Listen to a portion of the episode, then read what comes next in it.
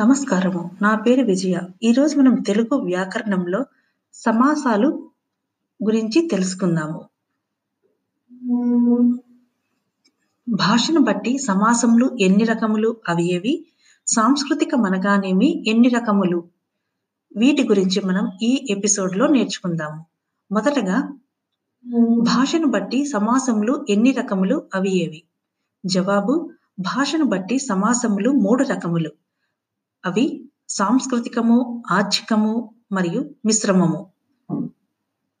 సాంస్కృతికమనగానేమి? ఎన్ని రకములు? వివరింపుము.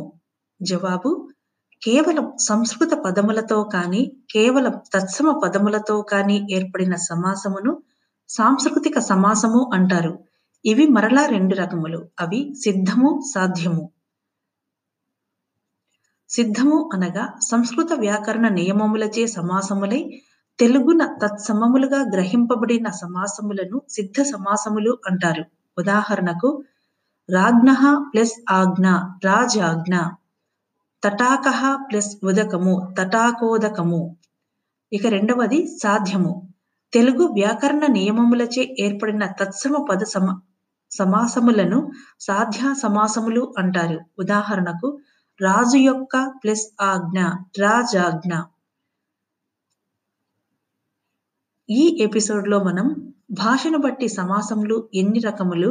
సాంస్కృతికం అనగానేమి? ఏంటో తెలుసుకున్నాం కదా! మరికొన్ని తెలుగు వ్యాకరణంతో మీ ముందుకు వస్తాను.